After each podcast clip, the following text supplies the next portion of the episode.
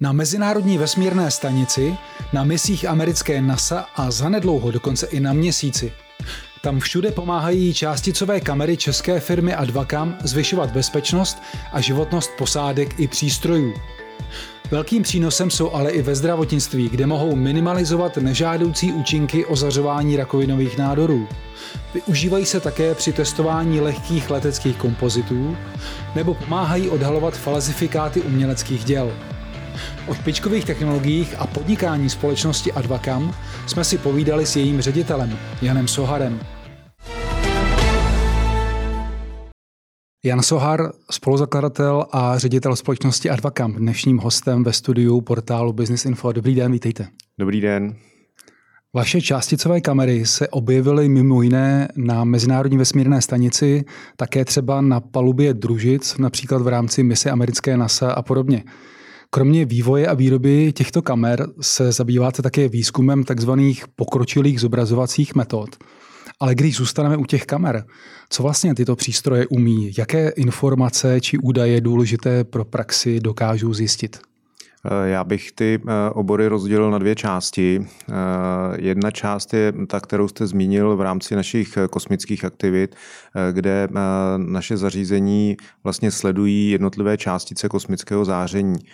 Kromě toho, že dokážou identifikovat, co je to za částici, tak zároveň jsou schopny identifikovat, odkud ta částice na tu naší kameru dopadla. Což v případě třeba eh, Mezinárodní vesmírné stanice eh, je záležitost, která eh, je součástí ochrany astronautů vůči kosmickému záření, ale zároveň na různých satelitech vlastně chrání elektroniku toho, toho satelitu před kosmickým zářením. A ten druhý obor, jenom abych to dokončil, je vlastně zobrazování ta stejná kamera je schopná eh, buď identifikovat jednotlivé částice, anebo eh, vlastně ty částice složit a udělat obrázek, tak jako známe z nemocnice, když si eh, zlomíme ruku a rengenují nás. To znamená, mluvil jste o té identifikaci záření třeba v případě těch vesmírných eh, misí. To znamená, že vy dokážete ochránit astronauty tím způsobem, že díky tomu, co zjistíte z těch kamer, víte, jakým způsobem mají být třeba oblečení v úvozovkách, nebo kdy se mohou vystavit tomu záření, nebo jak tohle přesně funguje? Eh, funguje to prakticky, jak říkáte. To znamená, že eh, naše zařízení identifikuje blížící se záření, a ten astronaut eh, má možnost se před ním nějakým způsobem ochránit. Těch eh, možností je více, eh, záleží to na intenzitě toho záření a taky na místě, kde se v daný moment nachází. Čili to je vlastně permanentní práce. To není, že by se tam vyslali vaše detektory před tou misí, ale oni jsou tam pořád.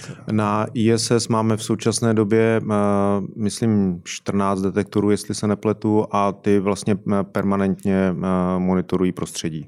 Mhm. Pokud vím, tak ty vaše detektory nebo částicové kamery se používají v různých oborech. Není to jenom to, co jste zmiňoval. Můžete to, můžete to vysvětlit? Eh, je to ta druhá část a to je, eh, děláme obrázky. Eh, rengenové obrázky a prakticky čehokoliv tak, jak je to pro nás asi životně běžné, tak známe rengenové zobrazování z nemocnic. Do medicínského prostředí se také chystáme, ale to je z našeho pohledu trošku složitější cesta. Takže v současné době děláme vlastně rengenové zobrazování různých objektů v průmyslu, v umění, v letectví hodně, kde se používají kompozitní materiály. Obecně se tomu říká nedestruktivní testování materiálů. Dá se říct, v jakém oboru jsou využívané nejvíc vaše, vaše výrobky, produkty? My se hodně orientujeme na kompozitní materiály, to znamená laicky řečeno plast, plasty které eh, se dnes, dnes eh, stále častěji využívají, eh, a to jak v leteckém průmyslu. Dneska prakticky všichni výrobci letadel přechází postupně od kovových materiálů ke kompozitním rakety. Spolupracujeme velmi úzce se společností Blue Origin, která má naše zařízení pro svoje testování. A automobilový průmysl je dalším středem našeho zájmu, protože tak, jak i tam se uplatňují kompozitní materiály, tak i tam bude brzo naše místo. A jenom pro představu, jakým způsobem se využívají vaše detektory třeba v oblasti těch kompozitních materiálů? Je to opět stejné nebo velmi podobné. Přirovnávám to k té medicíně, protože k tomu máme všichni ve směs blízko. Když eh, máte zlomenou ruku, tak eh, si eh, jdete udělat na rengenologii rengenový obrázek. A ten lékař se podívá na ten obrázek a vidí vlastně dovnitř té ruky a je schopen identifikovat, zda ta kost je zlomená nebo není. Eh, rengenové zobrazování eh, aut, letadel je úplně na stejném principu, takže my vidíme eh, prostřednictvím rengenového záření do vnitřní struktury materiálů a jsme schopni identifikovat, jestli jsou tam nějaké praskliny, defekty, bublinky, těch variant je poškození je spousta, které identifikujeme. Jak je možné, že se vaše zařízení na taková místa, která jsme zmiňovali, jako je Mezinárodní vesmírná stanice, eh, mise, mise americké NASA a tak dále, eh, dostaly? Co všechno zatím je? Uh, tak já bych se vrátil úplně na, začát, na počátky naší firmy. S chodou okolností je to přesně 10 let od jejího založení. Hmm. Včera jsme měli výroční oslavu. Gratuluju. Děkuju. A e, je důležité říct, že e, my jsme vznikli jako e, spin-off firma Českého vysokého učení technického Ústavu technické a experimentální fyziky. Co to znamená? Znamená to, že jsme převzali nějaké know-how, které se, s kterým se léta pracovalo v akademickém sektoru ale zároveň eh, eh, díky tomu jsme získali i spoustu kontaktů v, eh, primárně v tom akademickém sektoru. A jedním z těch kontaktů byla a stále je univerzita v Houstonu, která je, řekl bych, takovým dvorním akademickým pracovištěm americké NASA. Takže díky té spolupráci jsme se postupně stali partnerem přímo pro NASu Eh, dneska jsme eh, na sou certifikováni jako eh, dodavatel té naší zobrazovací technologie přímo pro jejich, jejich mise. A kdybychom se pokusili dostat malinko níž, tak ono to takhle, jak to říkáte, tak to zní poměrně jednoduše, hmm. ale asi to tak v praxi úplně není. Tak kdybyste třeba mohl zmínit, co například to obnáší udržovat si takovou kvalitu a inovaci, abyste byli schopni být partnerem takové instituce? Eh, tak eh, je to, je, celá záležitost eh, funguje díky tomu, že máme velký vědecký tým, který stále, i přesto, že jsme relativně malá firma, tak stále držíme zhruba mm, čítají čítá dnes 12 eh, eh, seniorních eh, vědců, mm-hmm. kteří jsou specialistové na jednotlivé oblasti, kde vlastně se s našimi produkty uplatňujeme. A zároveň stále držíme krok se švýcarským CERNem, kde se vyvíjí další a další generace nových čipů, které my testujeme a následně implementujeme do našich, do našich kamer. Takže ten proces je prakticky nekonečný, pokud ho něco nezastaví. V loni eh, vaše, vaše přístroje byly v rámci eh, v lodi Orion nebo lodi Orion hmm. v rámci mise NASA, hmm. nazvané Artemis 1, která obletěla měsíc.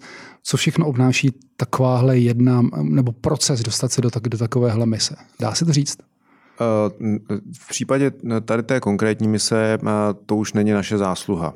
My tím, že jsme prakticky jediným dodavatelem tady té technologie pro americkou NASA, takže oni od nás pravidelně nakupují detektory pro svoje, ať už pozemní vývojové záležitosti, anebo potom jednotlivé mise.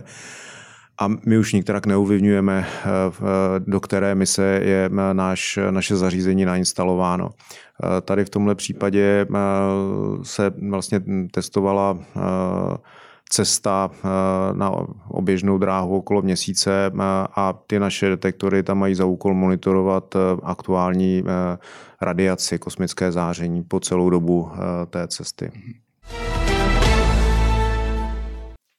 Věnujte teď prosím pozornost krátkému sdělení. Na portálu businessinfo.cz, jehož podcast právě posloucháte, denodenně připravujeme ověřené zprávy, návody a rady nejen pro podnikatele. Najdete u nás exkluzivní informace ze zahraničních trhů. Také kalendář akcí pro podnikatele, aktuální online zpravodajství, videa a podcasty nebo vzory smluv, formuláře, návody a mnoho dalšího. Navštivte www.businessinfo.cz. Co je vlastně podstatou vašeho business modelu? Eh, my jsme firma, která se zabývá vývojem a výrobou rengenových kamer. Asi takhle bych to zjednodušil. Čili, čili prodej, prodej těch a, výrobků. Takže jsme prakticky výrobní společnost, která vyvíjí a vyrábí relativně složitou elektronickou komponentu, kterou si od nás kupují ať už eh, naši partneři eh, pro kosmické aktivity, ale eh, to není určitě nosná záležitost našeho obchodu, tak jsou to firmy, které následně vlastně zamontovávají tu naši komponentu do svých zařízení. Jsem viděl, že máte web pouze v angličtině, čili znamená to, že to hlavní zaměření je směrem do zahraničí vaše? Ehm, musím přiznat, že eh, my jsme od začátku eh, eh, fungovali jako, řekněme, mezinárodní společnost. Trochu se nám to vymstilo v období covidu, kdy hmm. vzhledem k tomu, že prodáváme vyvíjíme a prodáváme velmi inovativní produkt, tak jedním z zásadních kanálů je osobní prezentace, účast na odborných konferencích, veletrzích. A Eh, my jsme najednou zůstali bez možnosti eh, prakticky skoro rok a půl eh, cestovat, tím prezentovat a ukázalo se, že nám chybí zákazníci, jak se říká, okolo komína, to znamená v té České republice. Nicméně mm, zaměřili jsme se i na Českou republiku a když jste zmiňoval ten web, on bude i v češtině. A jak to tady vypadá z hlediska toho poměru 95% eh, našich výrobků jde na export. Mm-hmm. Viděl jsem, že působíte v celé, v celé řadě zemí. Vy tam máte eh, partnerské společnosti, distributory, je to tak? Máme, máme síť distributorů anebo obchodních partnerů v těch pro nás důležitých eh, regionech, takže vlastně prodáváme buď napřímo, anebo prostřednictvím tady té naší distribuční sítě. Jaká je konkurence tady v tomhle tom vysoce inovativním oboru? No, je potřeba říct, že rengenování samo o sobě je staré řádově přes 120 let. Ten zdroj toho záření, to znamená ta rengenová lampa, tam toho vývoje za tu celou éru tolik neproběhlo. Co se ale vyvíjí, jsou vlastně ty snímače.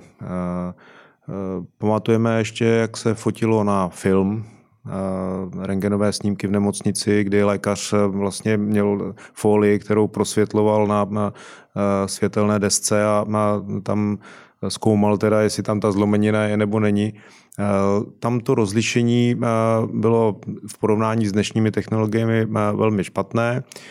Dneska se i v medicíně, ještě doplním, focení na filmové folie eh, v průmyslu je stále běžná záležitost. Prostě jsou aplikace, kde eh, se nedostanete s jiným zařízením než s tou folií, takže se eh, fotí stále na folii. Dnešní eh, běžná technologie eh, je eh, analogová, to znamená, ty snímače, které se používají i v té medicíně, jsou analogové a ten obrázek se až následně digitalizuje, takže vy hmm. sice vidíte digitální obrázek, ale ta informace, obrázek byl získán primárně analogovou cestou a následně digitalizován. A ta naše eh, technologie už je plně, plně digitální, eh, což je prakticky eh, podobná revoluce, jako když se ve fotografii přecházelo od papírové fotografie k digitální fotografii nebo od černobílé fotografie k barevné fotografii, protože my dneska jsme schopni dělat nejenom černobílé rengenové snímky, tak jak je znáte, ale zároveň barevné rengenové snímky, kde eh, jednotlivé barvy eh, vlastně jsou přiděleny různým materiálům, eh, kterými to záření prochází, takže jsme vlastně schopni od sebe odlišit materiály obsažené v předmětu, který zobrazujeme. Což zase v případě medicíny jsme schopni odlišit jednotlivé tkáně, jednotlivé orgány v těle. Ta technologie je úplně nová. Eh, co to znamená? Takže máte jenom vy? Uh, už uh, vývoj, konkurence nikdy nespí a, a vývoj, vývoj běží uh, vždycky a všude. Takže jsme jedni z prvních, to je pravda. Nicméně velké společnosti, jako je například Siemens, začínají tu technologii digitálního zobrazování používat také. Eh, my máme trošinku výhodu a trošinku náskok, eh, eh, což se snažíme maximálně možně využít. Nicméně vrátím se k vaší otázce, ta konkurence.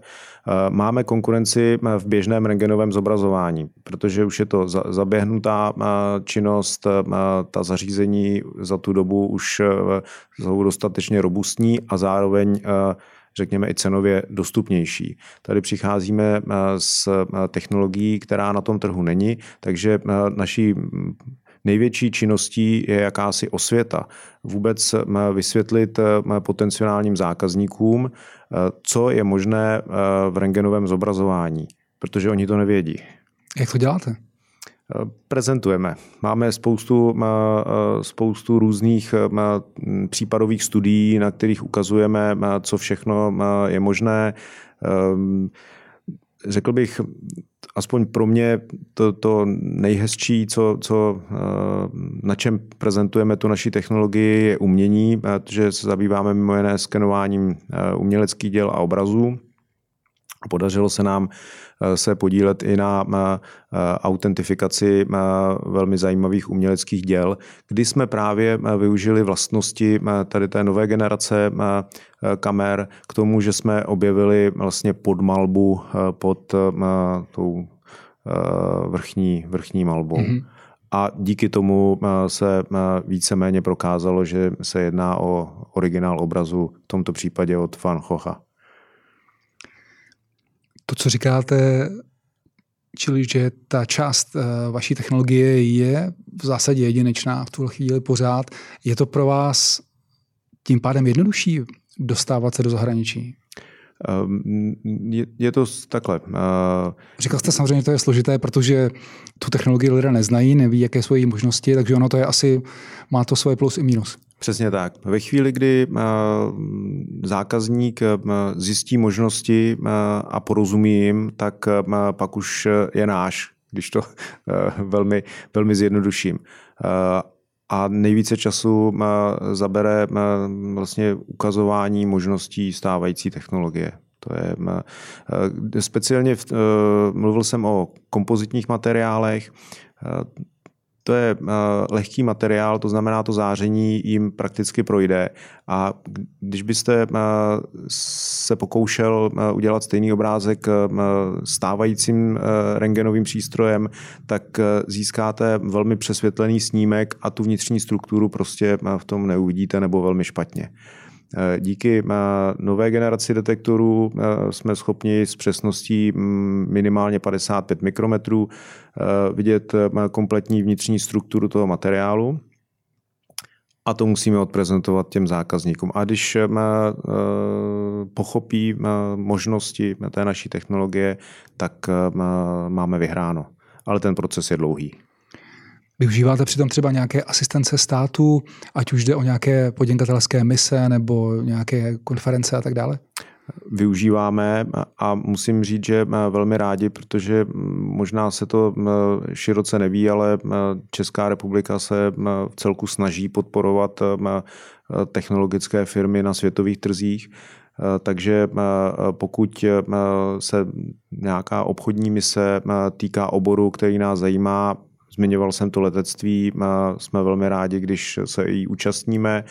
Eh, velmi úzce spolupracujeme s asociací leteckých a kosmických výrobců a, určitě nesmím zapomenout na Check Invest, Check Trade, což jsou organizace, které jednak byly pro tento účel zřízeny a jednak mají spoustu šikovných lidí, kteří nám prakticky po celém světě vždycky vyjdou stříc a pomůžou.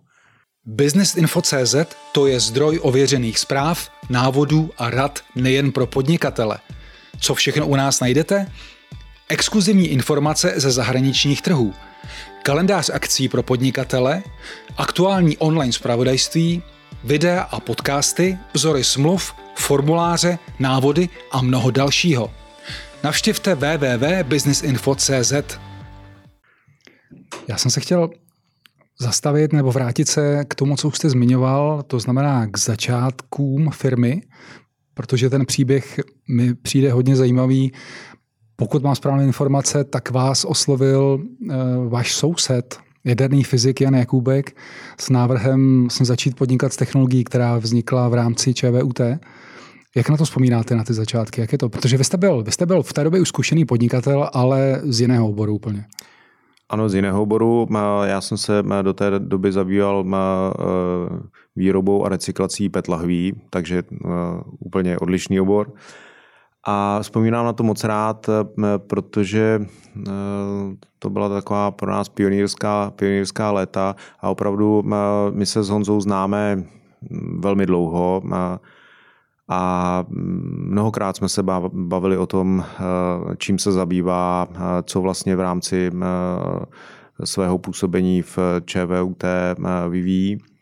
A když přišel na Vánoce před vlastně deseti a půl lety s dotazem, zda bych mu nepomohl s komercializací, s transferem technologie vyvinuté v rámci jeho působení v ČVUT, tak mě netrvalo ani minutu, abych mu řekl, že velmi rád se toho budu účastnit. Takže jsme prakticky hned od ledna začali vyjednávat s tehdejším ředitelem Ústavu technické a experimentální fyziky, panem profesorem Pospíšilem, který nám obrovsky pomohl v té době totiž ehm, nastavení eh, procesu transferu eh, technologií z akademického sektoru do komerčního eh, prakticky bylo v plenkách. Dneska už všechny větší univerzity mají svoje pracoviště, která se zabývají organizací toho transferu a licenčními podmínkami a tak dál. V té době nic takového na ČVUT nebylo, takže jsme i v tomhle směru byli takovými pionýry a stálo nás to spoustu práce a času a jednání a právních jednání, aby jsme ten vztah nastavili seriózně pro obě strany eh, a zároveň eh, podmínky byly eh, takové, které dávají oběma stranám smysl. A myslím, že se to podařilo. My každoročně odvádíme ČVUT licenční poplatky v nemalé výši a s ústavem spolupracujeme velmi úzce na nových projektech prakticky kontinuálně. Říkal jste, že ten vztah byl tehdy v plenkách. Myslíte, že to bylo tím pádem pro vás jednodušší nebo složitější? Jednodušší v tom smyslu, že ty podmínky ještě nebyly, že možná ten proces třeba administrativně je náročný dneska. Jak, jak to vnímáte? Eh, já to, abych pravdu řekl, neumím stoprocentně posoudit, protože eh, od té doby už jsem nic takového nerealizoval. Na druhou stranu, eh, Myslím, že nás to stálo víc času, že ten proces byl delší, nicméně nebyl svázaný některými pravidly, které by ho, která by ho mohla nějakým způsobem blokovat nebo brzdit. Takže těžko říct. Obecně ten přesun z akademického prostředí do biznisu je hodně zajímavé a aktuální téma několik let.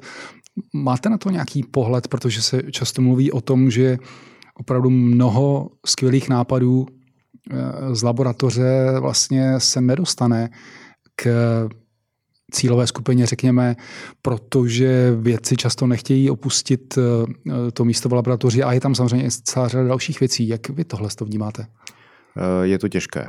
Eh, to jednoznačně, já jsem eh, v jakési primární naivitě předpokládal, že ve chvíli, kdy zvládneme celou administrativu, podepíšeme smlouvu, takže vlastně dostáváme hotový produkt, který po drobných úpravách můžeme začít prodávat.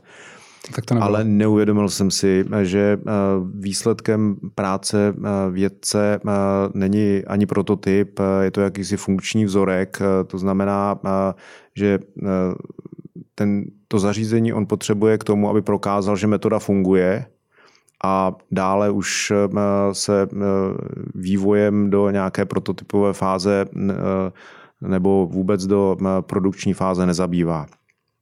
Takže nás stálo eh, první rok, rok a půl času, eh, než jsme vlastně vytvořili první relevantní produkt, který jsme začali nabízet. Dneska máme tři produktové řady, které už jsou plně v naší vývojové režii, to znamená, že jsme schopni eh, navazovat eh, dalšími generacemi čipů nebo novými vlastnostmi, konstrukcemi těch detektorů. Je to celé pod naší kontrolou. Ten eh, proces transferu je náročný a mm, mám pocit, že u nás není zatím dost podporován. V jakém smyslu? Firma, která se do toho pustí, tak potřebuje mm, za prvé čas, eh, aby vůbec to přežila. Eh, je, eh, pokud mluvíme o technologickém vývoji, tak je to záležitost opravdu jednotek let. To se nedá tvořit v měsících nebo nedej bože v týdnech. Druhá věc je, že potřebujete obrovskou podporu toho akademického sektoru. A to taky není úplně jednoduché, protože, jak jsem zmiňoval, vědec již e, svou část e, práce dokonal, ověřil metodu, opublikoval článek a tím práce tady na tom zařízení pro něj končí a začíná se zabývat něčím novým. My jsme měli to obrovské štěstí v podpoře od Ústavu já to zkrátím UTEFu, eh, eh, díky které jsme eh, opravdu mohli využívat i jejich infrastrukturu, kterou my jsme ještě neměli vybudovanou. Pomáhali nám s tím, že když jsme potřebovali zařízení přeskládat, upravit, mohli jsme pracovat vlastně u nich. Ale díky tomuhle tomu jsme jako ten transfer zvládli v celku bezbolestně, by to trvalo nějaký čas. Ale nedokážu si představit, jak by to, fungo, jak by to fungovalo, respektive nefungovalo bez, bez takovéhle podpory. Když si ještě vzpomenete na ty začátky, co bylo pro vás nejtěžší? Bylo to to, co jste říkal, to znamená dotáhnout ten produkt do té fáze, kdy už to člověk může nabízet, nebo tam byly nějaké další problematické fáze? Eh, já myslím, že jste to eh, definoval úplně přesně. Eh, to dotažení je nějaký proces. My jsme neměli úplně zkušenosti tady v tom konkrétním oboru a navíc tím základním týmem firmy v prvních letech byla vlastně skupina vědců. A vědec ten prakticky není nikdy hotov, protože pořád se dá něco vylepšovat. takže bylo složité nějakým způsobem ukočírovat ten vývoj a zastavit ho v nějaké fázi, kdy už zařízení bylo dostatečně funkční a nebylo potřeba ho dál z pohledu zákazníka vylepšovat. A ten proces nám prostě zabral první léta života firmy. Dneska má společnost Advakam tady v Praze řádově 40 zaměstnanců, má nastavené veškeré procesy, takže už jenom vzpomínáme na ta pionýrská léta, kdy jsme to všechno dělali na koleni. Ještě by mě možná zajímalo, vy jste někde zmiňoval, že když vás Janek Kubek oslovil s tou nabídkou, tak vás ta technologie hodně zaujala, chtěl jste se tomu věnovat, ale zároveň jste toho o ní moc nevěděl. Jaké to bylo z hlediska toho podnikání? Vy jste teď mluvil o tom, že tam vlastně byla skupina vědců, kteří neustále měli snahu to vylepšovat, tak eh, jak těžké bylo to kučírování a vůbec ten vztah, než jste se do toho v úzovkách dostal vlastně? Uh, trpělivost, uh, touha po nějakém cíli a uh, energie, kterou k tomu potřebujete bez tady těch eh, třech vlastností eh, eh, se obecně nedá dosáhnout cílů a tady v tomhle případě to bylo to náročnější, že já jsem vlastně byl závislý na, na tom, co mi kolegové řekli, v jakém jsme stavu, protože já nemám technické vzdělání na rozdíl od toho základního týmu v Advakamu. A musím říct, že mm, zaplať pámu se nám jako podařilo to v celku progresivně eh, zvládnout. A dneska eh, jsem opravdu jako pišný na to, jak, eh, jak jsme ty první roky zvládli. Tím ale neříkám, že firma jako taková už je hotová. To ještě chvilinku potrvá. Co vás čeká na té cestě, aby, aby firma jako taková byla hotová? Třeba? Já myslím, že jsme v, v tuhle chvíli v, v období uh, růstu, uh, kdy uh, my jsme s Honzou museli udělat několik pro nás v první fázi nepopulárních kroků, ale vlastně správných, protože ani jeden z nás dvou není důsledným manažerem. My jsme spíše ti tahouni a vizionáři. Takže mm, jsme se rozhodli, že musíme předat eh, řízení firmy eh, do rukou profesionálů. Eh, takže jsme vlastně před dvěma lety najali provozního ředitele, loni finančního ředitele a snažíme se mm, organizaci té firmy předat do rukou těch, kteří jsou schopni na té denní bázi se lépe věnovat eh, eh, struktuře celé firmy než, než my dva což eh, věříme, že v průběhu letošního roku dotáhneme a nám to zase umožní se věnovat novým projektům, protože vy jste zmiňoval, že v tom vědeckém prostředí dost často zajímavé myšlenky zůstanou nakonec v šuplíku a musím říct, že my ten šuplík máme taky plný. Vy jste teď mluvil o plánech co zajímavého chystáte? Na co se těšíte? Medicína. Eh, my jsme, eh, když jsme s tou eh, technologií začínali před těmi deseti lety, tak jsme směřovali do medicíny. Pak jsme zjistili, že ta cesta je delší, než jsme si dokázali představit takže jsme eh, zjednodušeně řečeno odbočili eh, do průmyslových aplikací, ale ta, ta medicína ta nás eh, stále přitahuje a pevně věřím, že se nám podaří se vůbec nejenom s kamerami jako takovými, ale i s celými zařízeními v medicínském prostředí usadit. A je ta cesta další kvůli legislativním hmm. pravidlům a omezením, nebo je tam i něco jiného ještě? Je to ta legislativa. A mm, přece jenom, eh, eh, když eh, skenujeme letadlo a udělali bychom, nedej bože, někde nějakou chybku, tak je to má lehce opravitelné ve chvíli, kdy skenujete člověka, tak ta odpovědnost je na úplně jiné rovině. Taky se vám podaří se tam dostat co nejdřív a děkuji za rozhovor. Taky děkuji, rádo se stalo. Naše další inspirativní rozhovory zaměřené na různá podnikatelská témata si můžete poslechnout na podcastových platformách Spotify, Google Podcast a Apple Podcast. Videoverze rozhovorů pak najdete na YouTube kanálu Business Info a aktivní jsme i na sociálních sítích.